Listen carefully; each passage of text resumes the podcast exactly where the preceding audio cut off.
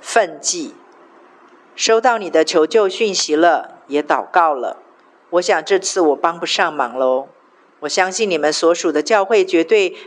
有可以帮助扶持这对夫妻的人选。我只能建议你们要分别去找一位灵命成熟又合适的弟兄去帮助先生，再去找一位合适的姐妹去帮助这位太太。而帮助陪伴这对夫妻的人选不适合是你哦，因为你跟他们交情太深。也太熟，彼此的关系里面掺杂了太多人的情感和定见，而我呢，则必须守住上帝给我的分际，否则越界了，对双方都只是百害而无一利。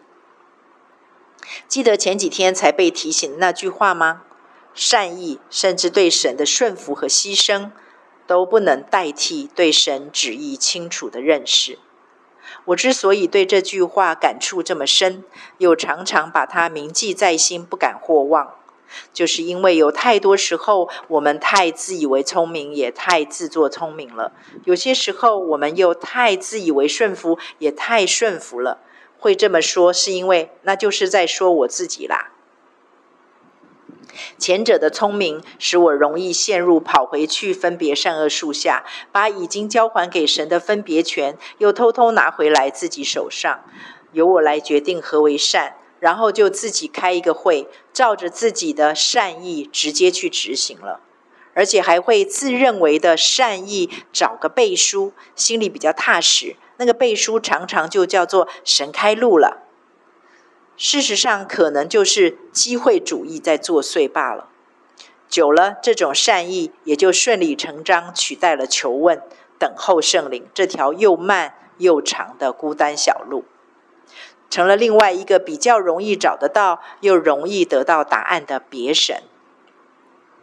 后者的顺服，则使我这种太爱自己良心的洁癖者，为了保持自己良心的不被责备，以至于所有神在圣经上所说过的话，我都会想方设法的去顺服，因为觉得我已经尽全力去做啦，应该百密无一疏，理所当然可以得到顺服乖宝宝奖吧？岂不知那也不过是另一个变种的别神。只不过这回这个别神的长相比较属灵罢了，仍旧是老亚老亚当老夏娃写意中自比为神的余毒，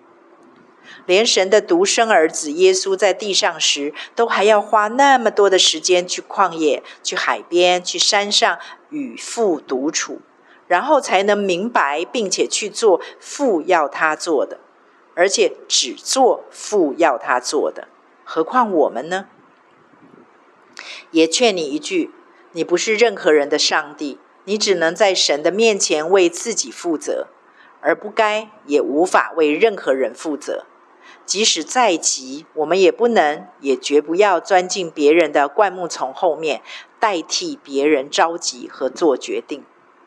除了为他们祷告，你只能劝他们朝向与神和好的方向尽力。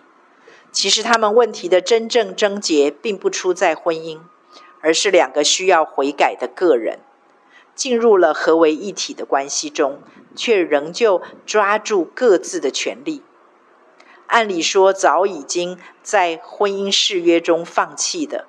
却仍旧抓住，呈现头打身体、身体伤害头的吊诡画面。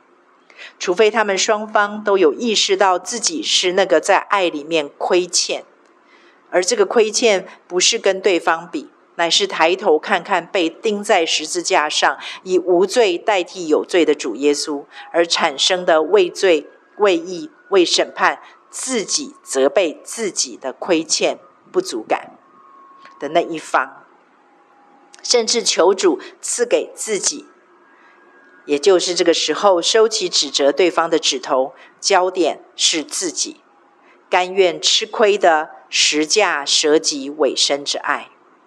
否则找任何的专家读多少的圣经，听多少的谏言，终究也只能暂时压住战火。他们的婚姻路上，绝对仍会层出不穷的出现修东墙破西墙的困境，而且这种连连战火导致伤害重重，也是可预期的。那个愤悸，我相信你懂。上次一谈之后，我有为你祷告。我想今天是时候告诉你，祷告时圣灵给你的一点提醒了。我感觉你里面有一个角落是让圣灵担忧的，那就是怕人多过于怕神，在乎人多过于在乎神。不是你做的不够多，不够好，相反的是你做太多，做的太好了。我就说到这里，相信渴慕神的你一定会搬个小板凳，自己去找主耶稣聊一聊，让圣灵亲自向你说话。